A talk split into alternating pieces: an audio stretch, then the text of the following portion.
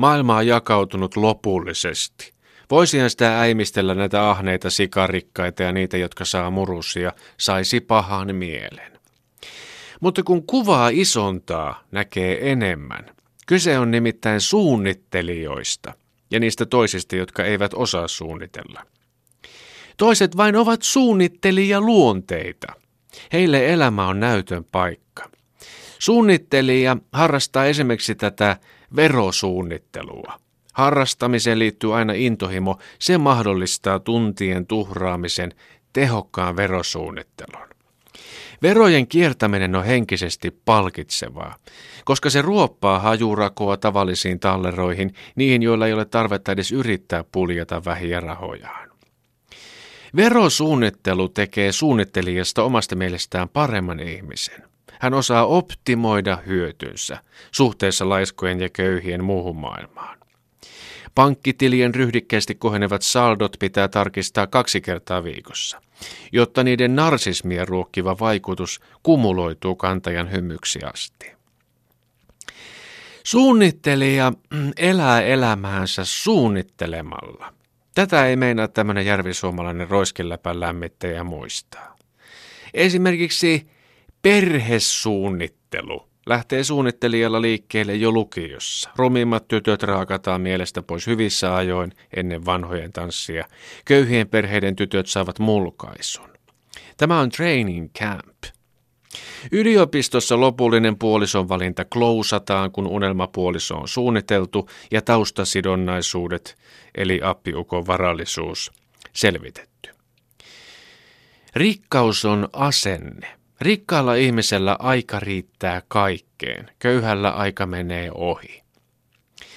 Sama ihminen tekee saman päivän aikana helposti verosuunnittelua ja perhesuunnittelua. Kun puolison kanssa harjoitetaan perhesuunnittelua, kokoukset ovat määrämittaisia. Kolmessa vartissa ehtii hyvin luoda kehyksen lapsien lukumäärästä, tulevista syntymävuosista ja sukupuolista.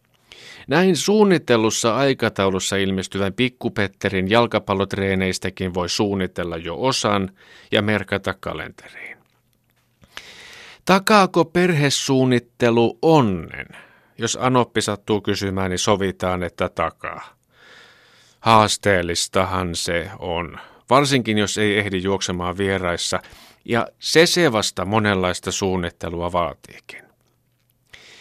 Suunnittelija elää jumalattoman vanhaksi. Hän hallitsee ruokavalion suunnittelun.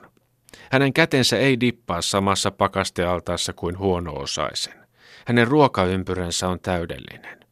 Köyhällä ruokaympyrät on silmissä, nuo sameat vadit tyhjyyttä tirskuen.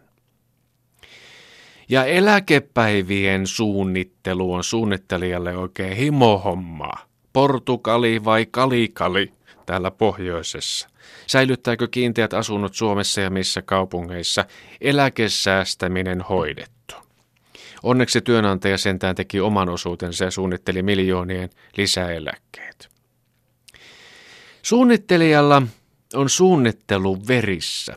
Siitä saattaa kärsiä sivullisetkin. Kun pysyisikin nätisti vaikka isomman auton vaihtamisen suunnittelussa, mutta ei. Hän saattaa tälläkin hetkellä suunnitella kavereineen jonkun puoluejohtajan ja pääministerin vaihtamista, eikä se siihen jää. Siis, kun näen tänä päivänä verosuunnittelijan, en näe vain ahnetta sikaa, näen toisenlaisen ihmisen. Nyt täytyy vielä toivoa, että hintsusti maailmasta löytyvä demokratia valuu hyviin hetkiin, että niitä saavat kaikki. Vaikka monenlaista voi suunnitella, omaa elämänsä ja onneaan ei sittenkään. Rakkaus ja hyvyys voi osua kohdalle, vaikka ei olisi suunnitellut mitään, ei olisi osannut.